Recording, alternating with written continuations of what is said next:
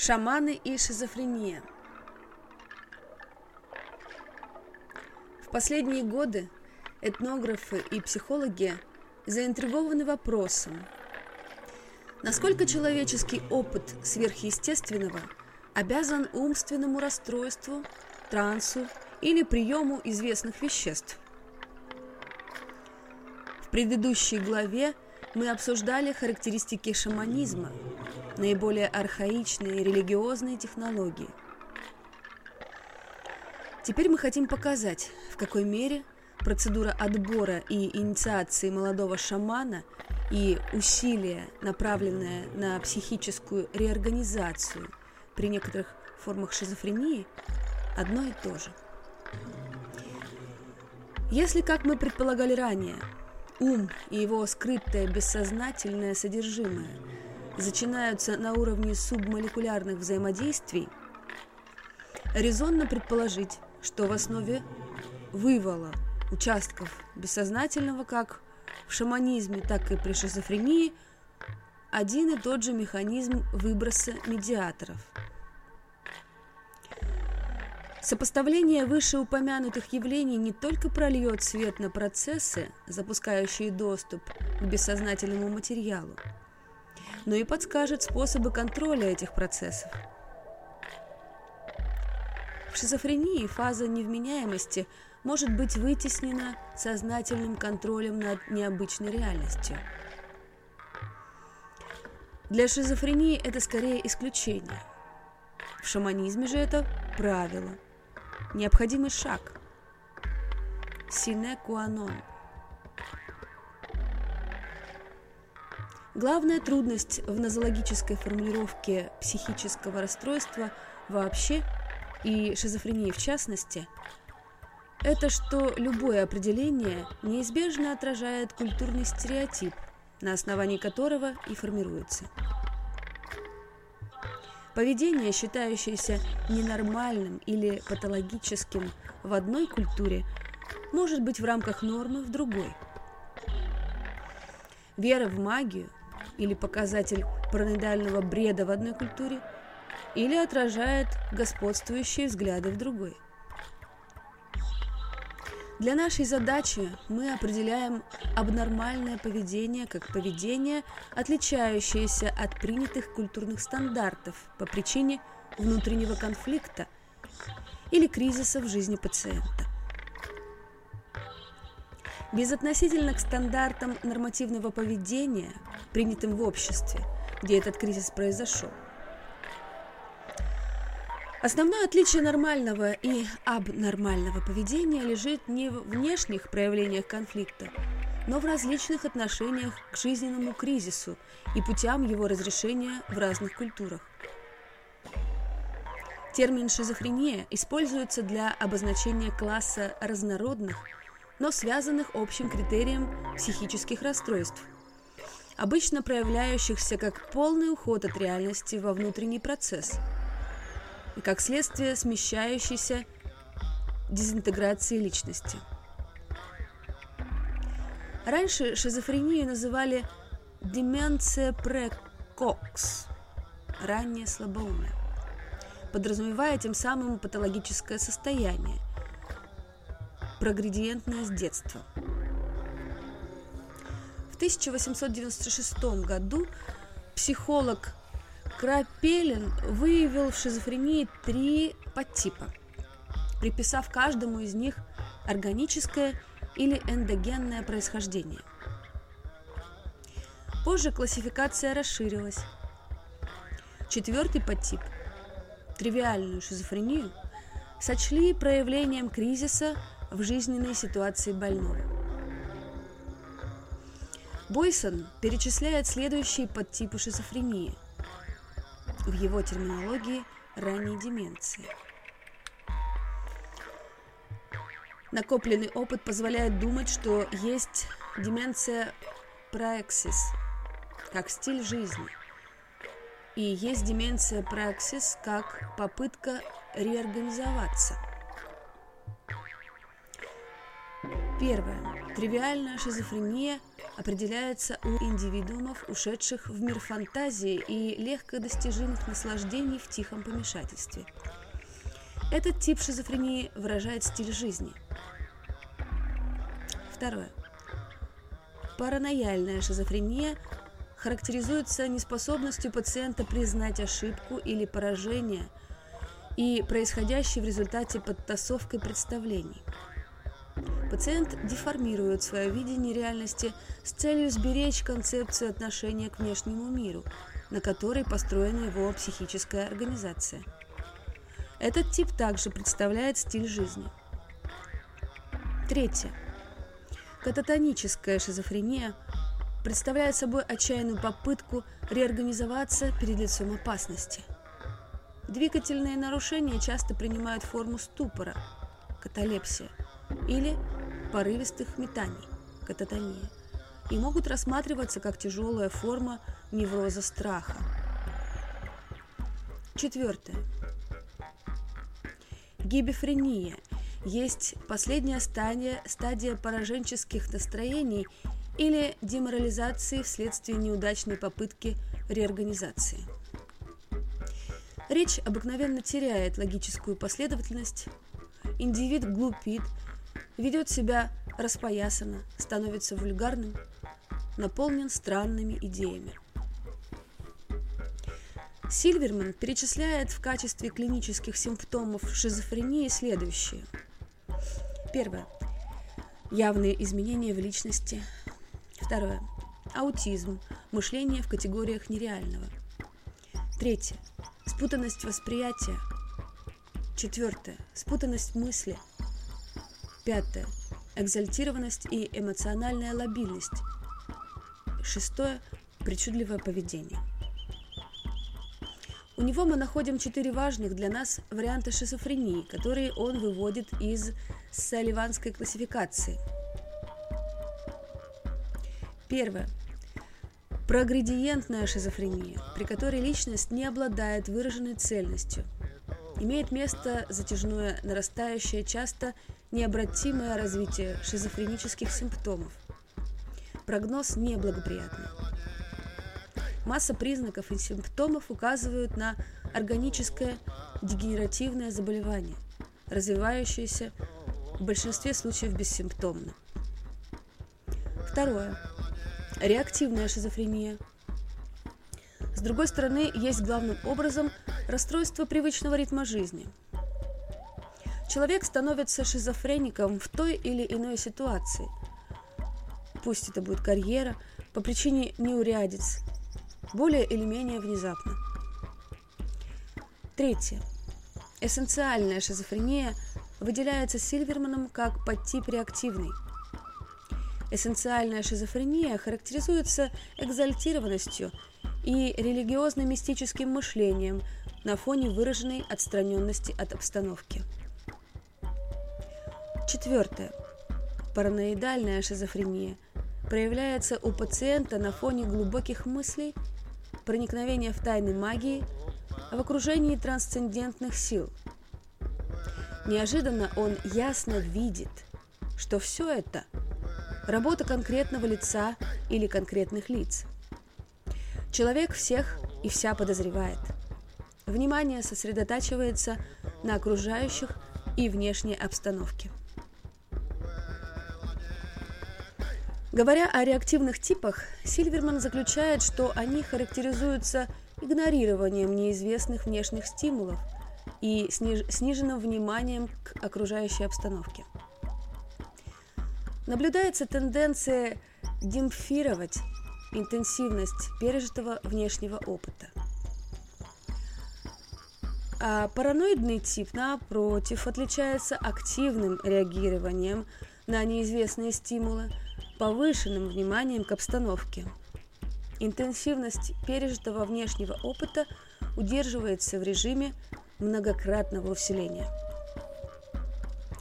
Шаманская инициация и интроспективная эссенциальная шизофрения отражают попытку физической реорганизации как средство разрешения внутреннего конфликта или жизненного кризиса личности – В отношении непараноида, непараноидного типа шизофрении существует самый благоприятный прогноз неожиданной проработки внутреннего конфликта. В итоге личность реинтегрируется и излечивается.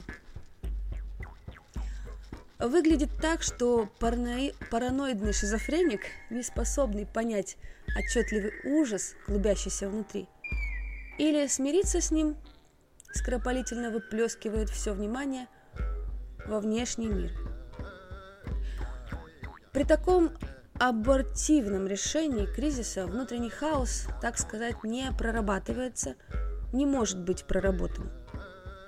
Ввиду того, что проработка внутреннего опыта – вопрос первостепенной важности как для шамана, так и для шизофреника.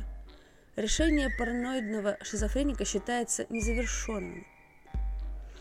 В этом смысле эссенциальная непараноидная форма сравнима с состоянием шамана, излечившегося безумца.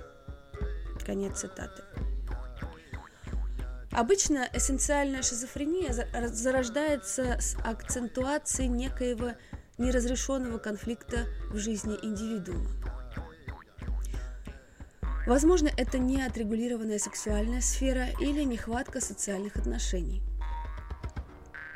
Появляются интенсивные чувства бессилия, провала, личной некомпетентности до такой степени, что личность становится полностью самопоглощенной.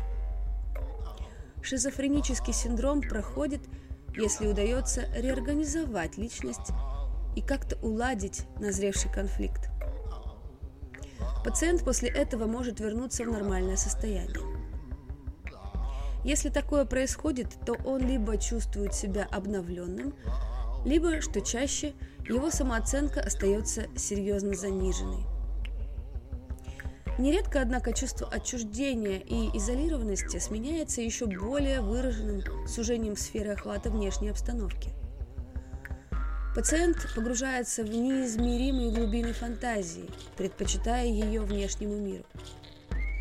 Устоявшийся суженный характер поля внимания в этих условиях не что иное, как инициализация сенсорной депривации и инициализация – сенсорная депривация.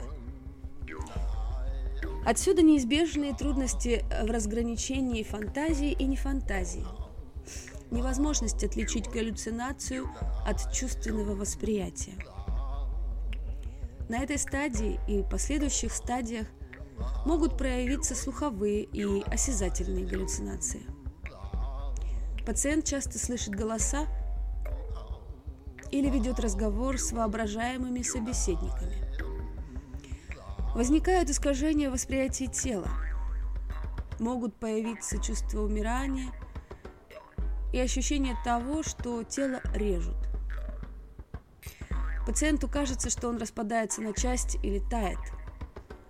В какой-то момент пациент начинает подчиняться голосам и может производить иррациональные, порой символические и ритуалистические действия или жесты. Эта стадия эквивалентна той, которую Сильверман называет слиянием высокого и низкого референциальных процессов, при котором без того нестабильное и ослабленное психологическое «я» дезорганизуется радикально измененной обстановкой и затопляется низкоуровневыми референциальными процессами, как во снах или мечтах. По причине эмоционального возбуждения зародившийся процесс, э, а зародившего процесс, мир начинает восприниматься как наполненный сверхъестественными силами и глубоким, но невообразимым значением. По словам Бойсона,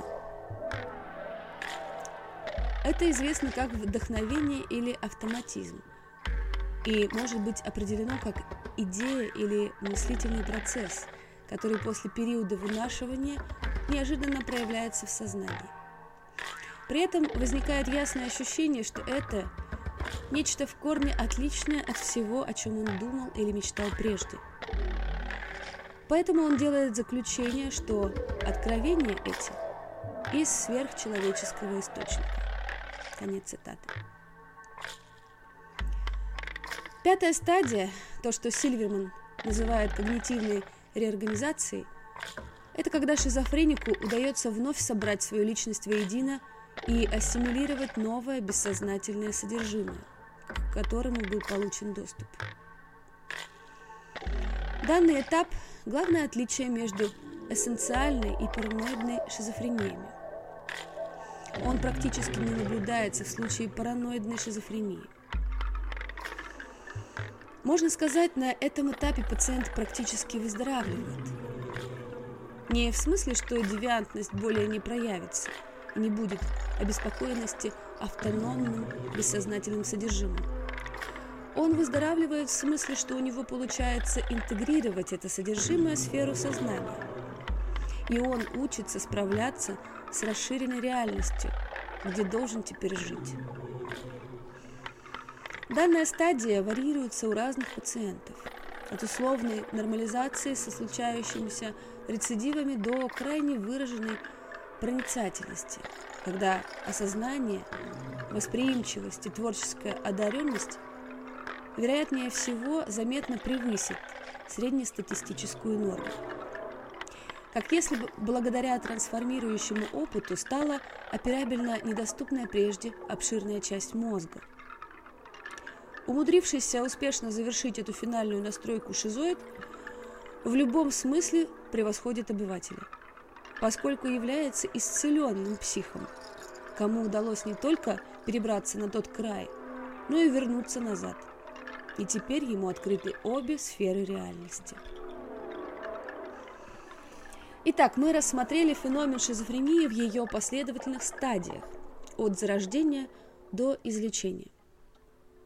Теперь займемся поиском корреляции между этим, пожалуй, наиболее тяжелым психическим расстройством и мотивами, обнаруживаемыми в шаманизме.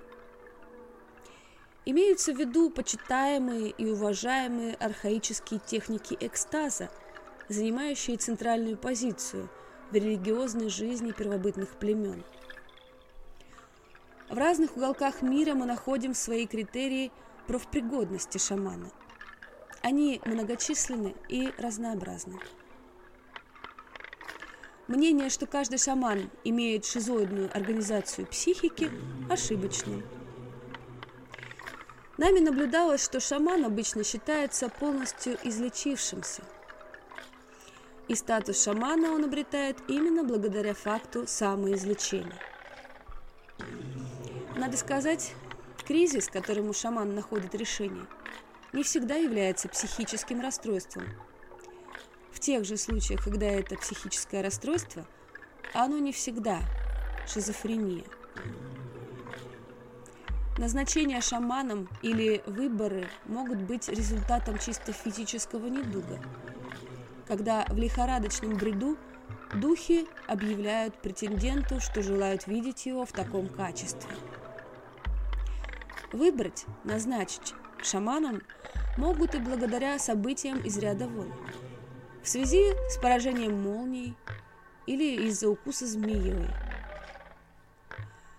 В случаях, когда определяющим фактором является психическое расстройство, критерием отбора в шаманы могут быть эпилепсия и каталептические припадки, истерия, тревожность. Этим проявлениям отдается больше предпочтения, чем шизофрении. Каковыми бы ни являлись основания назначить претендента шаманом, важно не забывать, что шаманом становится только тот, кто может лечить. Начало цитаты.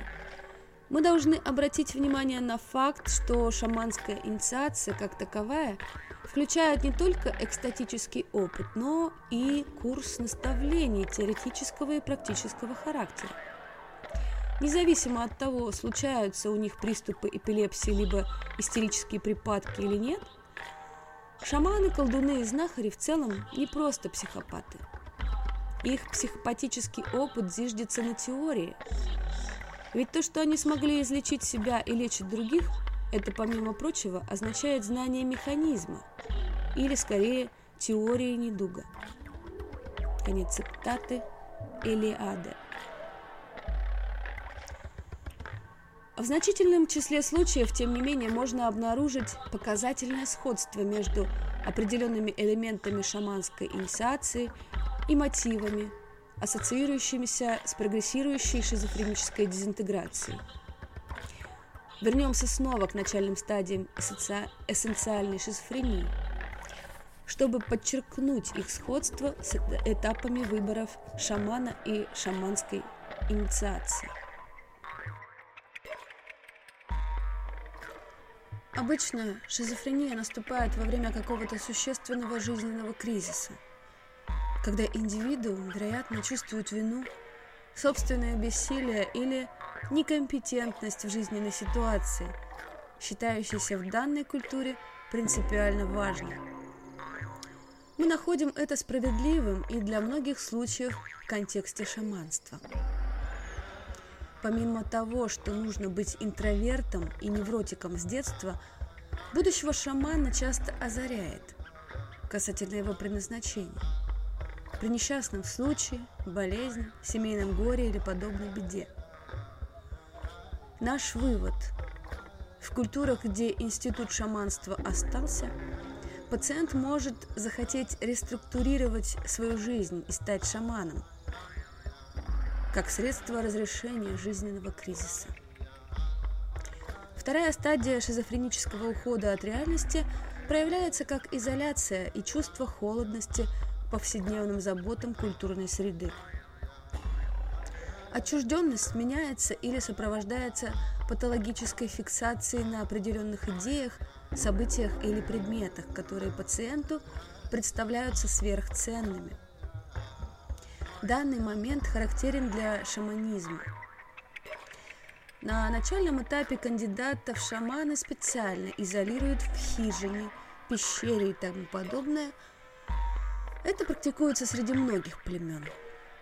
Физическая изоляция – символ психической закрытости шамана, ибо знахарь бойкотирует профанический мир – исключительно ввиду своего прямого доступа в святое, чьими проявлениями он манипулирует эффективнее. На этой и последующей стадиях мышления шамана и шизофреника сосредотачивается на узком круге архиважных идей, предназна... предзнаменований или неких предметов. Здесь оно такое интенсивное, что нарушается сон и даже приводит к самогипнозу. Границы между сном и явью рушатся, и новичок-шаман живет в сумеречном мире гипногогической фантазии и затяжного мечтания. Что касается самогипноза, то он индуцируется здесь благодаря фиксации восприятия. Его поведенческие симптомы проявляются как патологически пристальный взгляд шизофреника или начинающих шаманов – а также как полная поглощенность некоторых шаманов к их бешеному затяжному барабанному бою или насвистыванию. Это крайнее, суженное, это крайнее сужение поля внимания вызывает состояние самовключения, сенсорной депривации. Эксперименты с сенсорной депривацией в университете МcGill показали, что в этом состоянии обычные зрительные и слуховые галлюцинации с нарушениями восприятия. Испытуемые часто слышат голоса, видят воображаемых людей, имеют искаженное восприятие тела. Все эти проявления в значительной степени обнаруживаются в шаманизме – Говорится, что шаман совершает путешествие, во время которого с ним говорят духи. Они говорят, как выздороветь и какая нужна искупительная жертва. Духи могут появиться как видения или призраки.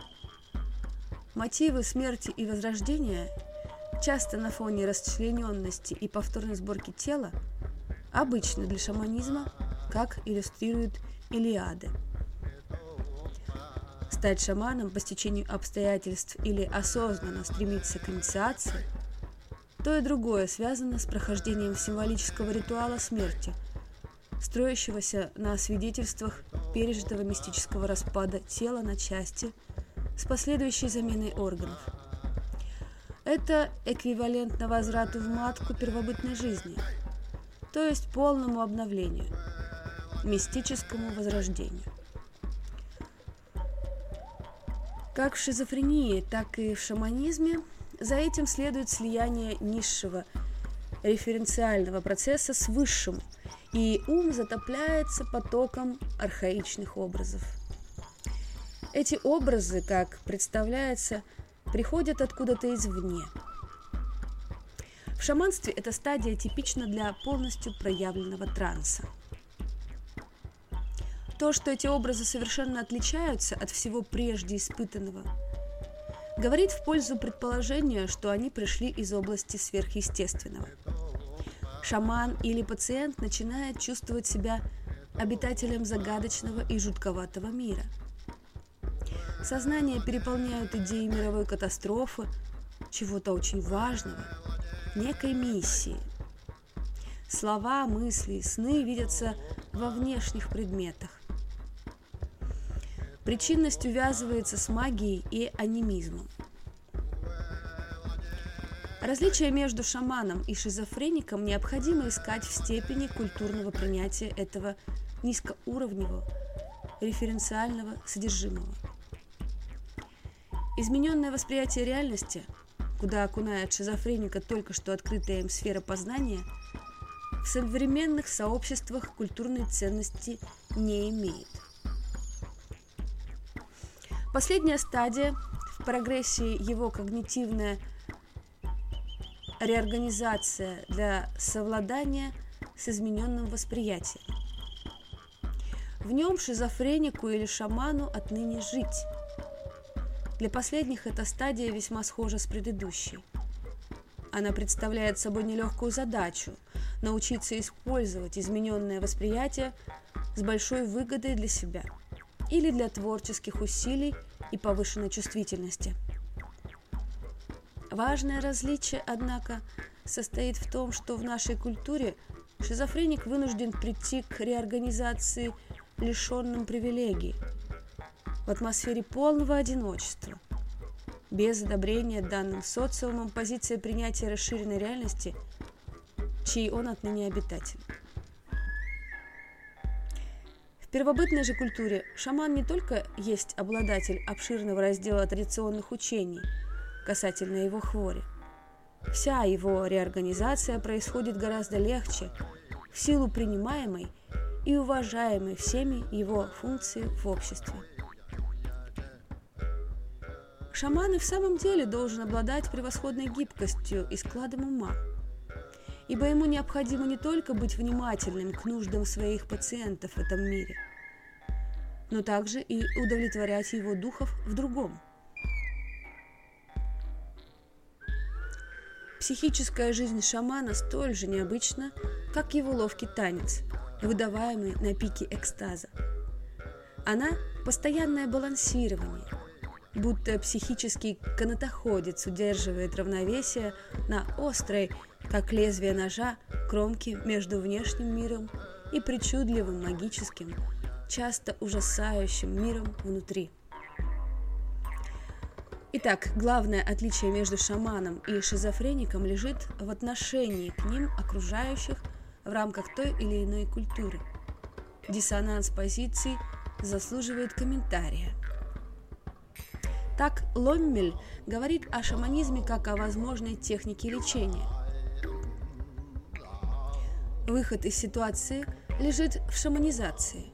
Иным слов, иными словами, психическое заболевание излечимо только тогда, когда пациент согласится принять нежеланный и страшный институт шаманства, в направлении которого его толкают духи. Судя по всему, ранний человек нашел почти безотказный путь лечения психического заболевания. Определенный склад ума или конституция психики делают возможным побег из патологического состояния. Конец цитаты. Предположение, которое мы бы желали сделать из наблюдений Ломмеля, Возможно, в цивилизованной среде шизофреник есть жертва неправильного общественного взгляда на него – надо думать, В нашей культуре шизофреники открывают столь необходимый канал в коллективное бессознательное, так как это делает шаман того или иного племени. Духовная атрофия современной культуры может в значительной мере объясняться тем, что она потеряла чувствительность к процессам, происходящим в коллективном бессознательном. Восстановление роли шамана в современном обществе могло бы предотвратить его тотальное отчуждение от коллективного бессознательного. А коллективное бессознательное было, есть и будет источником любой человеческой культуры, как древней, так и современной.